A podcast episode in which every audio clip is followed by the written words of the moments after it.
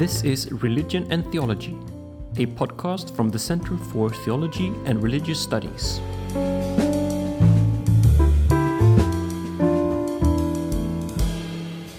During a brief European tour, Professor Carl Raschke came to CTR and held a seminar on his new book, Neoliberalism and Political Theology From Kant to Identity Politics. Raschke is professor of religious studies at the University of Denver, and in this seminar, he will himself give an excellent summary and explanation to the ways in which the themes already mentioned in the title of the book unfolds and are discussed.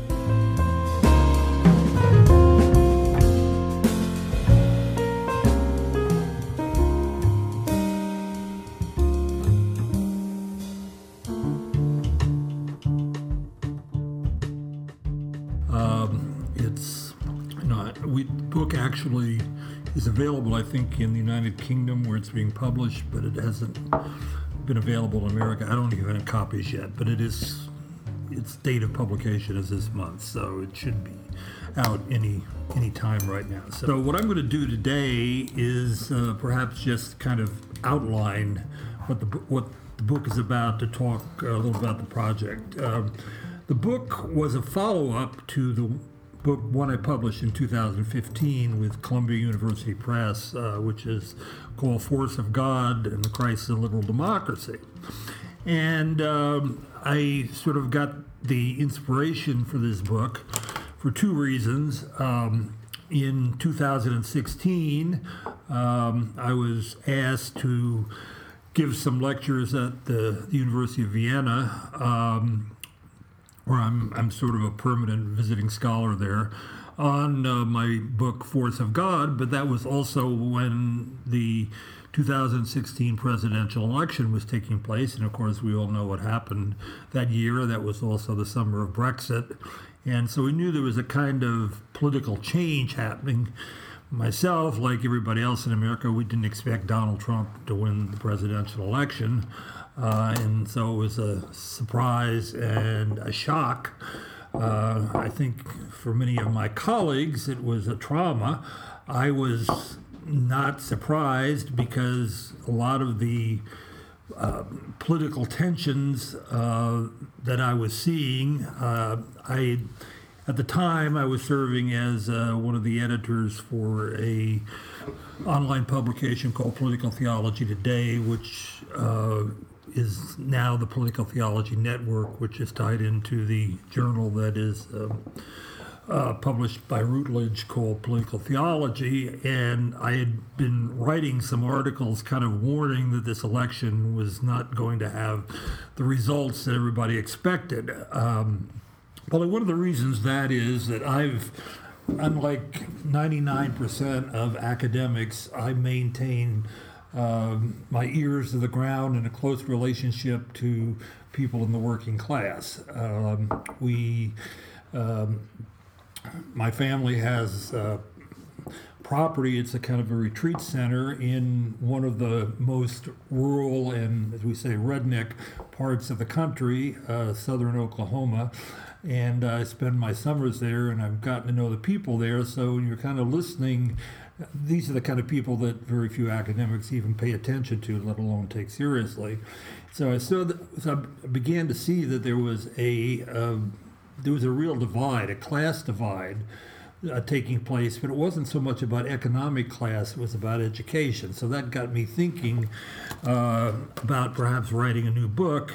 Uh, and so I shaped the lectures I gave at the University of Vienna around the question, the meaning of class today. Uh, um, I have actually published earlier in the 2000s uh, a book um, that was on the digital revolution and the way it was going to affect higher education. Um, it's called postmodernism. It's called uh, postmodernism and the coming of the, excuse me, um, the digital revolution and the coming of the postmodern university, which came out right, um, right in 2000. And uh, was very much influenced in that book by the work of Peter Drucker, who was talking about the transformation that was going in the global economy. It wasn't so much capitalism, but it was a new kind of capitalism, a capitalism based on information or uh, based on uh, capital that was essentially virtual, uh, not not factories and um, you know machinery, uh, but um, um, but chips uh, and software and uh, networks. Uh, and of course, the, the melt, the financial meltdown of 2018, um, excuse me, 2008, was because of the fact that capitalism had become etherealized. It had become virtualized. Uh, the uh, so-called uh, um, um, SIVs, uh, special investment vehicles. Uh, uh, um, a number of scholars uh, have written about this. Philip Goodchild, who's a good friend of mine at the University of Nottingham, talks about this in his book Theology of Money. Uh, in in a way in, in which, in sense, what has value now is simply what we would call semiotic differentials, uh, the you know the D sign and this kind of thing. And one of the interesting um, episodes uh, that I experienced about that time was I was at a um, church gathering uh, in Texas, maybe 2005, 2006, and one of the members of the particular church that was hosting the gathering was a former FBI agent uh, who had investigated the Enron scandal uh, which had caused a big financial panic in 2001, 2002. He was telling me what was most significant about this scandal was that no that the the people that had managed it didn't understand what these this, these forms of money they had invented were going to do. They, they hired these mathematical geniuses out of MIT who came up with these algorithms to make them rich, and they got very rich and they bought up companies and so forth. But he said, none of the management of Enron, including the mathematical whiz kids who had come up with the algorithms, knew you know what they meant. They didn't understand them. So in some ways, the the the the computerization of finance was changing the very nature of you know of the whole economic system uh, of the world. And of course with the meltdown in 2008 um, that you know kind of solidified things for us. So i began to uh, connect these trends and phenomena and also my experience of the kind of classed anger that i was seeing around uh, people who didn't have uh, much education. And uh, I went back actually to my Karl Marx and said, well, what, what would Marx do? What would Marx say about the current situation? Um, so out of this came, you might say, the background uh, research and the original thought bites uh, for the book. But let me get into the book itself. So, in recent years, there's been a, a, slowly rising tide of academic works on the topic of what we call neoliberalism. In the previous day, much uh, in this last decade, much of the discussion has centered on the fundamentally economic question of the new, glo- the new global capitalism and the changes uh, that have been wrought uh, following the demise of the Soviet Union in the early 1990s. Now, the term neoliberalism was, can, was first applied as far back as the late 1930s uh, as a term of leverage that was invented by uh, a group of economists and political thinkers who were known as the Mount Pelerin Society. And they wanted to argue against fascist and other uh, kinds of totalitarian systems. Um, and so the term neoliberalism became a kind of master signifier for this new cons- concern uh, for free markets and free markets as a prop uh, to maintain democracy against the threats of totalitarian forms of communism and, uh, and fascism. Uh, the leading lights of the so called um, neoliberal movement uh, were uh, primarily economists such as uh, Milton Friedman of the Chicago School, um, but there were also other intellectual luminaries such as Gary Becker, uh, Ronald Coase. Uh, Richard Posner, Lars Peter Hansen, and Eugene Fama. Now, these came to be called or lumped under the general rubric of the Chicago School. Many of them were at Chicago, but not all of them were. Um, and they were the, the immediate heirs of the Mount Pelerin Society. And they gave original currency to the term neoliberal. That was their term. Now, this kind of thinking found for the first time a powerful ear in the presidency of Ronald Reagan uh, in 1980. And that in itself was a consequence of the social dislocations and the sort of economic trauma that was experienced in the 1970s, uh, what was known as the Great Inflation, um, uh, or phenomena that was not predicted by Keynesian economics at all, so-called stagflation, where you can have, you know, essentially rising unemployment, but also rising prices at the same time. And these trends uh, seem to defy, uh, you know, everything that, you know, conventional economic theory um, had predicted. Um, the the head of the uh, Federal Reserve in America, Robert Volcker, um, basically increased interest rates to levels that had never been seen in the Western world. Sometimes by the, I think the early 1980s, as high as uh, 13, 14, even 20 percent. And this, of course, caused a massive recession in the ni- in early 1980s.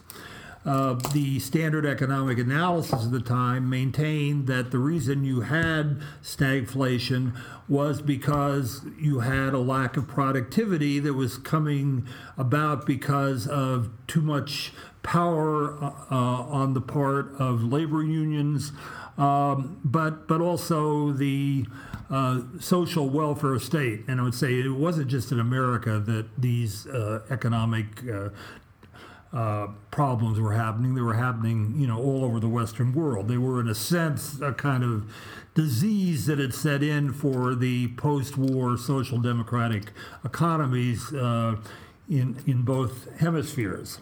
Um, I don't want to get into economic uh, theory right now. It's not only because it's not all that interesting, but it's also not that relevant. Um, so. Um, Reagan and his partner in uh, the UK, um, uh, Prime Minister Margaret Thatcher, decided that they would uh, apply the kind of drastic remedy that had been recommended by the Chicago School. Uh, that is, uh, you know, have have a loosening, a a radical loosening of economic controls of the social system uh, and uh, also diminishing the power of labor unions, and in a sense turning um, turning Americans you know, economic production over to what might be called immaterial labor. This was the beginnings of what came to be known as the service economy. Um, so, uh, Reagan was a very popular president. Uh, so was Margaret Thatcher. Um, they this of course was appalling to, to traditional liberals. Um, the term neoliberal was not used then, uh, but when the Soviet Union collapsed in 1991, uh, the term began to be applied to the new kind of spirit of capitalism. And the, the underlying premise of this new kind of way of thinking, uh, which was reflected in the so called third way uh, politics of America, it its most uh, prominent representative was Bill Clinton, was that uh, essentially you could have democracy if you um, deregulated uh, industry.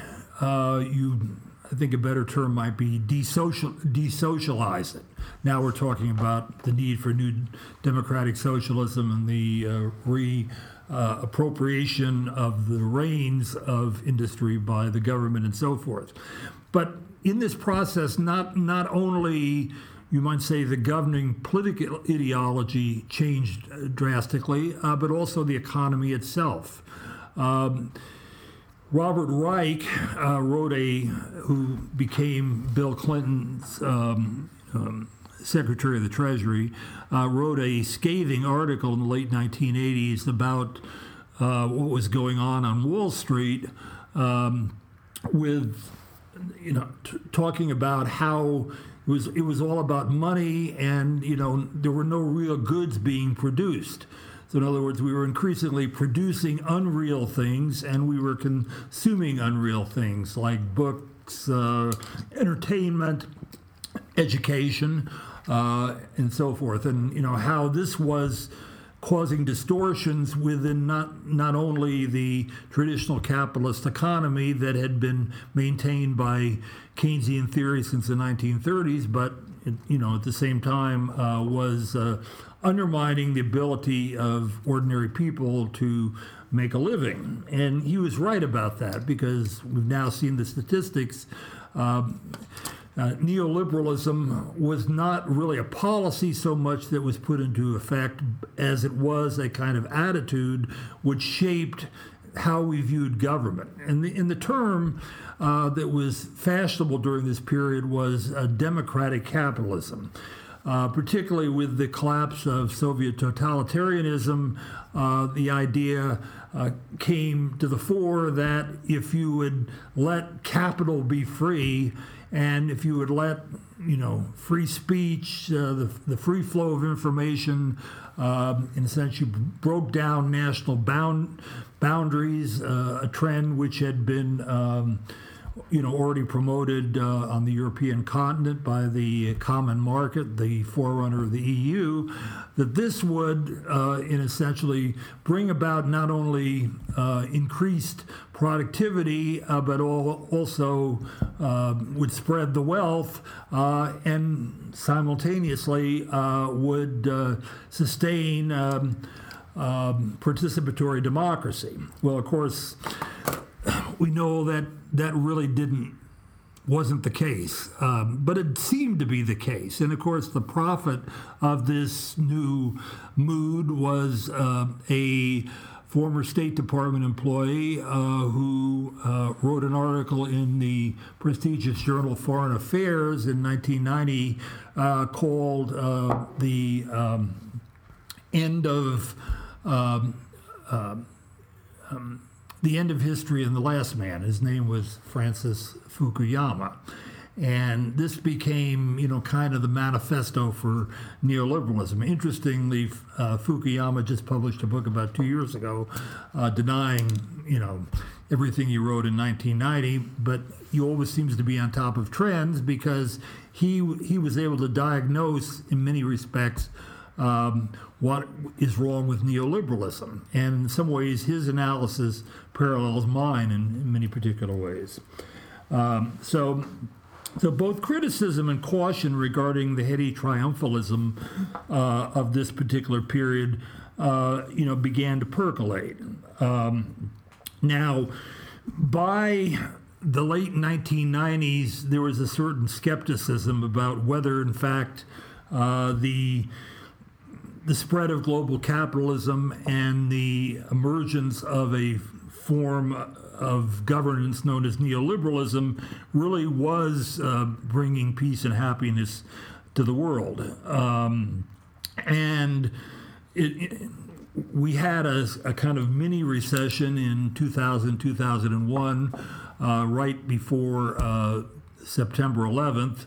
Um, and a lot of that was attributed to what the uh, Alan Greenspan, the uh, former head of the um, Federal Reserve, had called uh, rational, uh, you know, irrational exuberance, the so-called dot-com bubble, uh, and the dot-com bubble was, you know, essentially a speculative bubble that was fomented by the new uh, digital um, entrepreneurship that was taking place and that was growing up in Silicon Valley. Um, companies that had basically no uh, revenues to speak, you know, but you know, it was all about the promise of the future that the digital revolution was going to bring about, and of course, their uh, stock valuation soared through the roof, and then right around uh, 1999 or 2000, the whole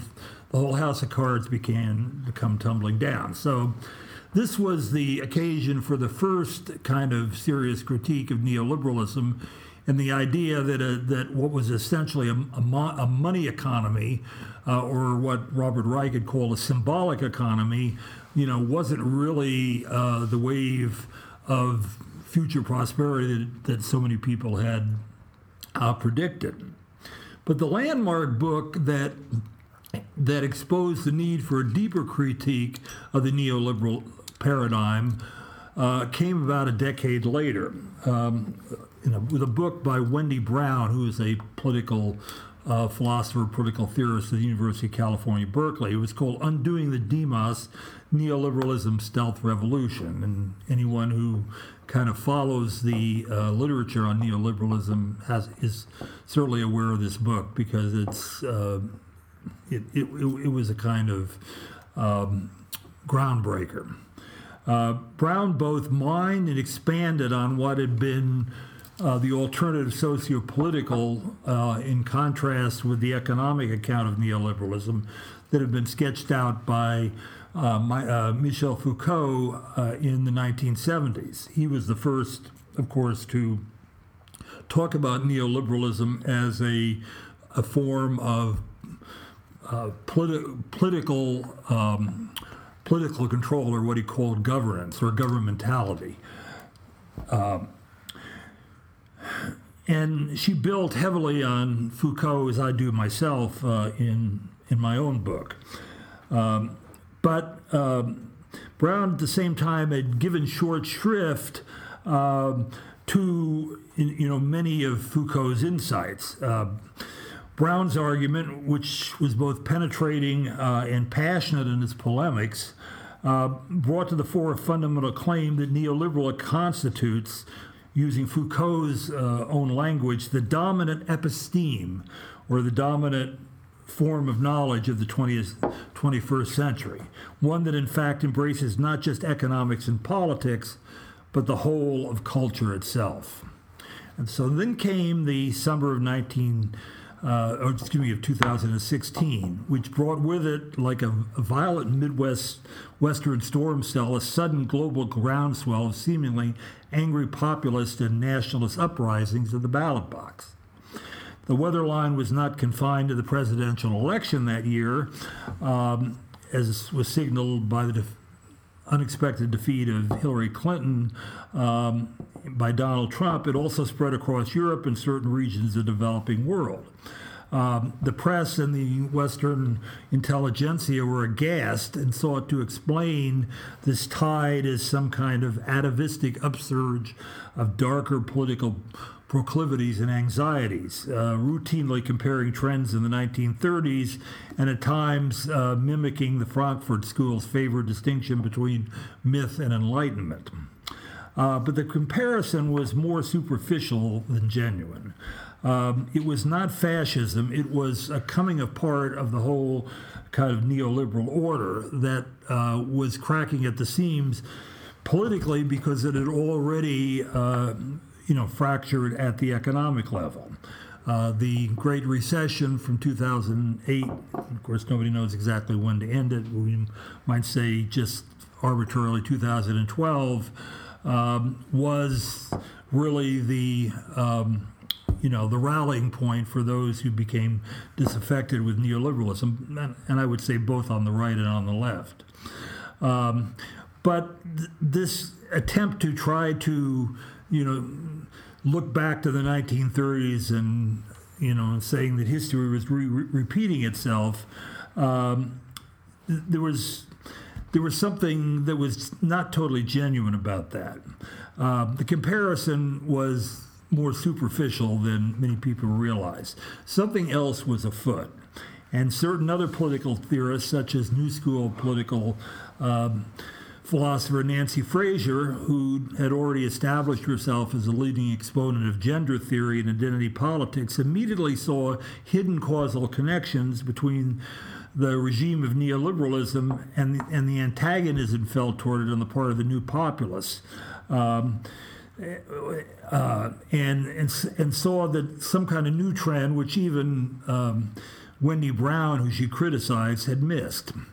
Uh, in a sequence of articles in prominent publications starting as early as the fall of 2016, uh, Fraser coined the seemingly oxymoronic expression progressive neoliberalism to set in relief the planetary hobgoblin which populist politics seem to be reacting. Um, progressivism is always viewed as a kind of antithesis of populism. And, you know, if you read so much of the literature, the rhetoric we hear today, you know, we talk about populism and gets overtones of fascism and so forth. Um, uh, Fraser took a different view, interestingly. Um, and being a feminist, one would not expect that. But she really had some kind of trenchant insights into what was going on. And there is a new book uh, that just came out about a year and a half ago, which supports a lot of her arguments. Uh, in fact, I've been reading it lately. It's uh, by two authors uh, naming, named Eatwell and Goodwin, and it's called National Populism. Uh, and it, it, it builds on. Um, academic theories of populism, particularly uh, the Marxist variant by Ernesto Laclau, the well known um, uh, Argentinian uh, political thinker, uh, to show that, in a sense, populism is neither right nor left, but, but populism is a signifier of what might be see, seen as a kind of, you know, empty anxiety about the failure of the promise of neoliberalism. Um, so, the thesis of, of this book, um, and I'm following along here with Foucault and Brown and other prominent international figures such as uh, Bernard Stiegler, Axel Honneth, who um, Fraser has uh, collaborated with, and a German sociologist named Wolfgang Streeck um, who are not so well known in um, Anglophone uh, academic circles, but you know are very important thinkers. It's, it's interesting that um, America, which invented neoliberalism, that its uh, academic uh, um, seers don't have seemed to be, you know, kind of blinded uh, by this, you know, and perhaps the polarizing rhetoric of figures like Trump has had a lot to do with it. But uh, what's going on in Europe isn't really that much different what's going on in America. It's a worldwide phenomenon. And uh, if you look at, say, uh, the uh, developments that are taking place in countries like India, which we don't pay a lot of attention to politically, particularly uh, the uh, policies and the means of government and figures like Modi, uh, and you're also beginning to see it in even countries like Indonesia, even in Islamic countries. We can see that populism is definitely on the rise. Sometimes the word is ethno nationalism, and the implication is, well, all these populist reactions are racist in some way. But of course, racism itself is a fraught term, and it has a different meaning, say, in an American context vis a vis Latino immigrants or in relationship to um, African American, you know. Um, descendants of slaves than it does to the Dalit classes in India uh, and their positioning in social society, uh, and also say what is going on in Eastern Europe, such as in the Ukraine.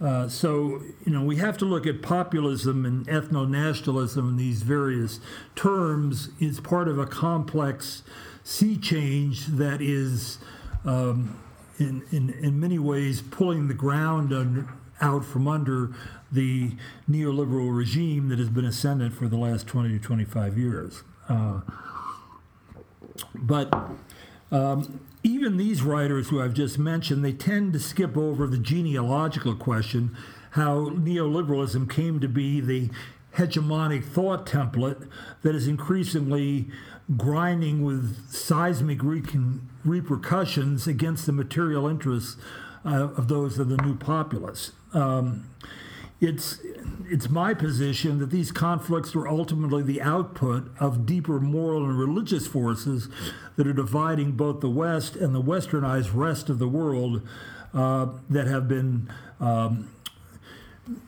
in many respects, bewitched by neoliberalism. So, what we do need to do at first is hypothesize that neoliberalism is not so much an economic or a political formation as it is a value configuration against which much of the world is now in open revolt.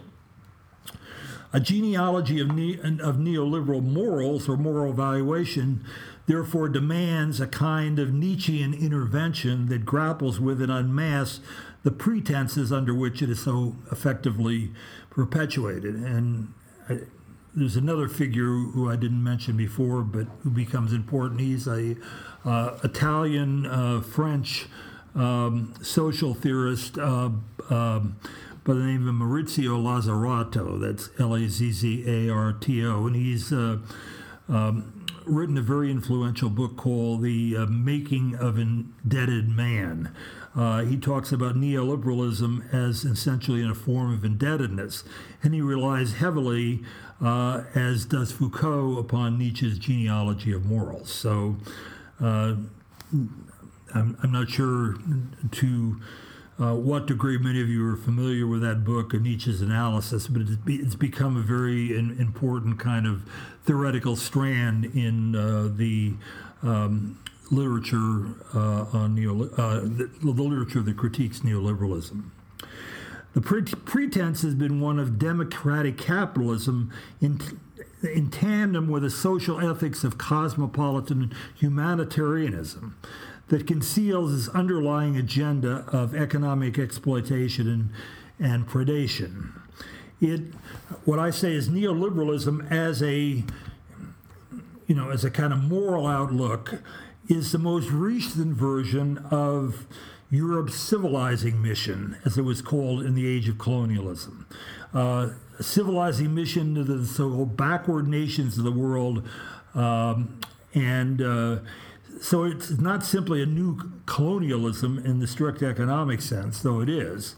It turns about to be what Foucault called uh, an appareil, or um, which is often translated as apparatus, but perhaps is better rendered, rendered as a operation of power relations.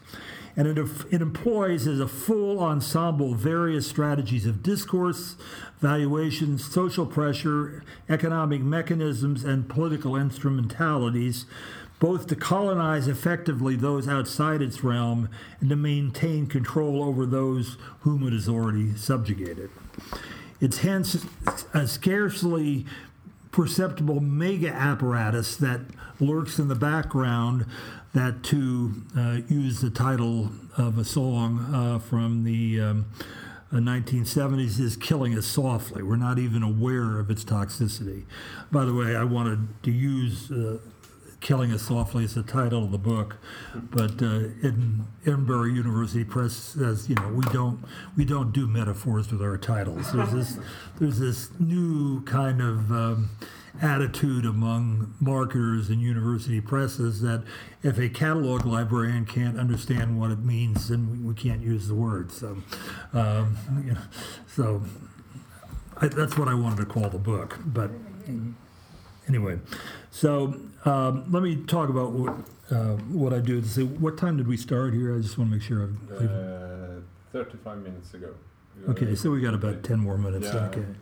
Um, um, so basically, I'm saying is neoliberalism has to be diagnosed and analyzed as a kind of political theology. Uh, it's a form of normative political thought that is grounded in a certain set of transcendental systems of convictions that are ultimately theological in origin.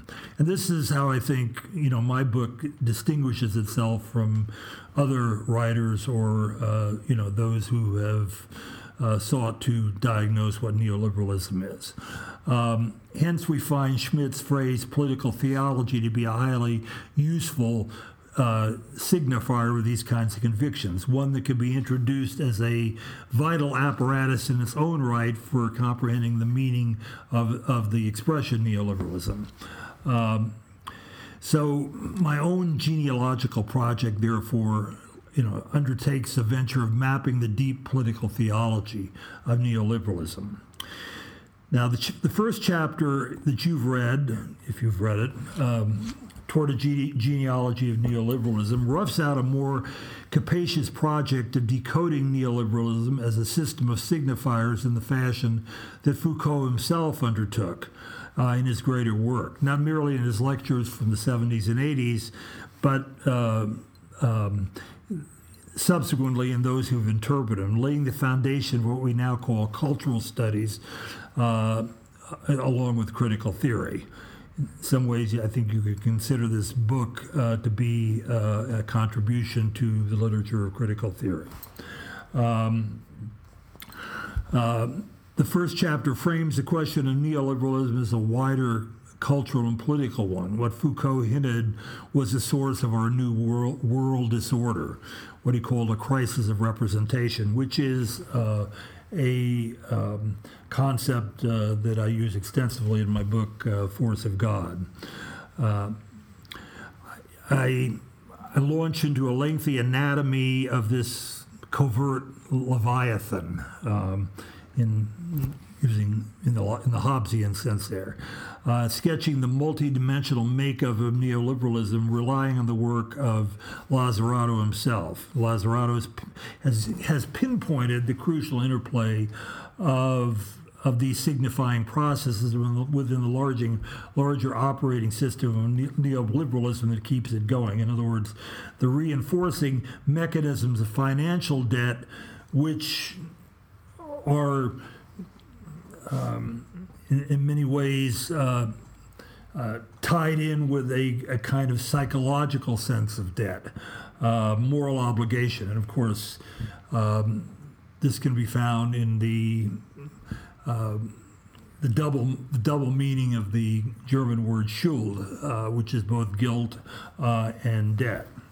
and perhaps in Swedish you have a similar word. I'm not familiar with what your Swedish words are, but uh, the, the terms come from the Germanic languages.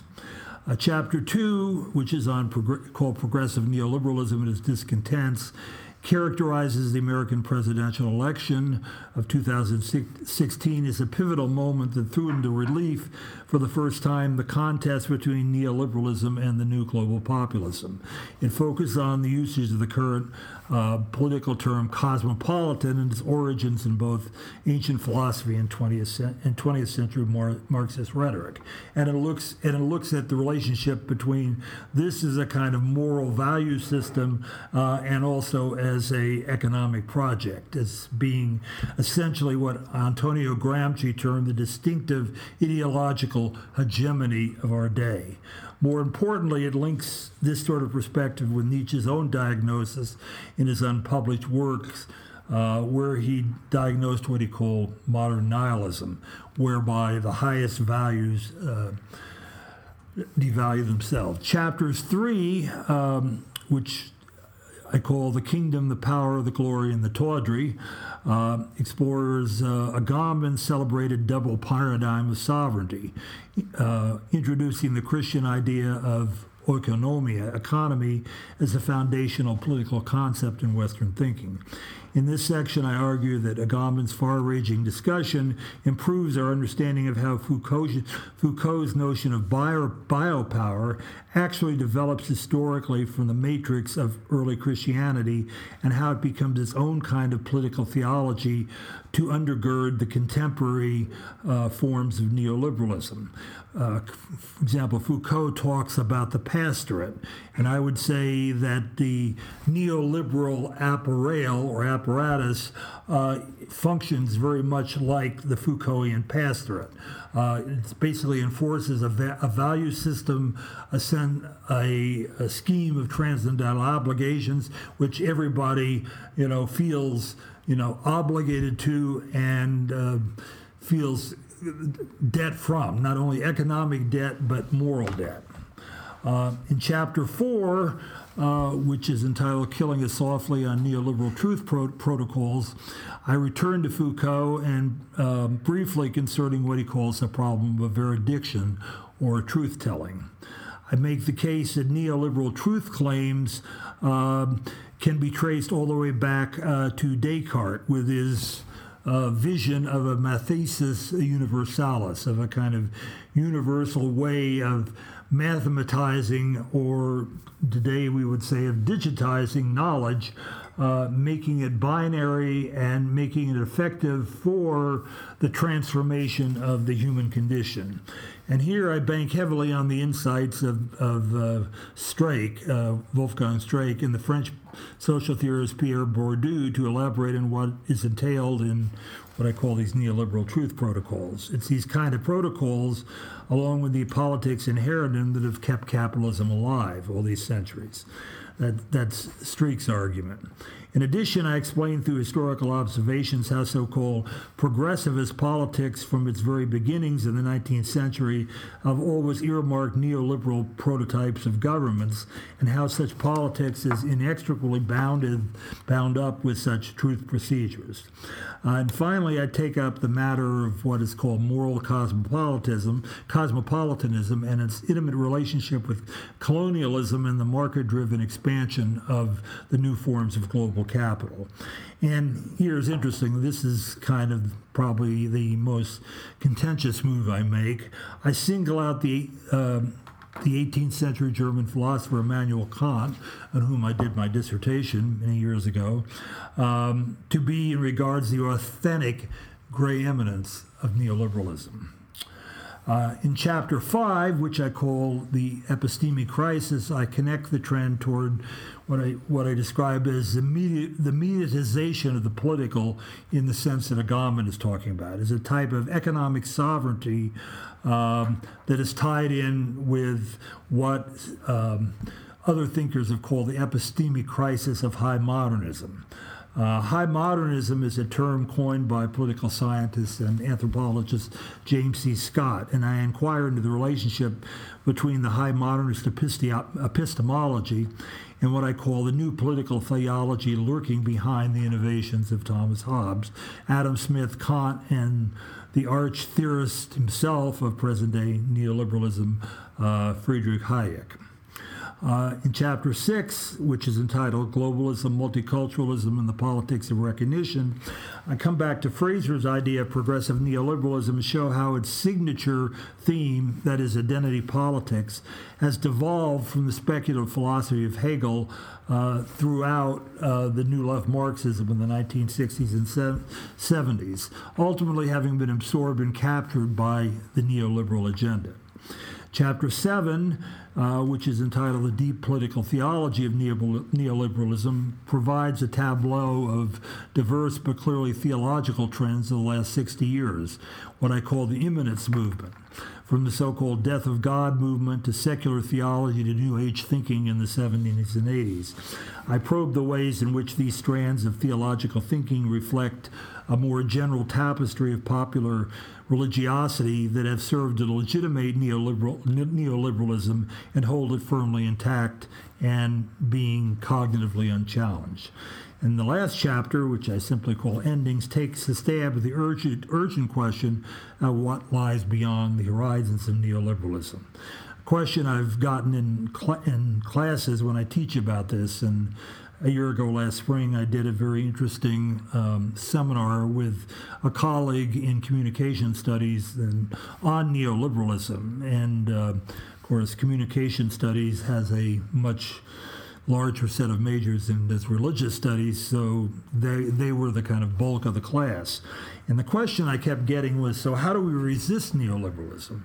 And I said, well, first, the first way you resist neoliberalism is to understand it and to realize how what you consider to be your your desire to resist neoliberalism is actually a, a, a, form of neoliberal hegemonic thinking.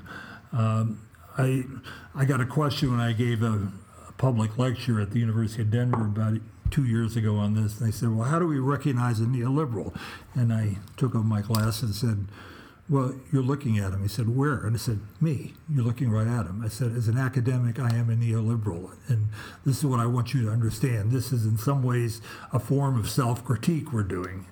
Academics are not used to doing self critiques. We're used to critiquing everybody else, but not ourselves.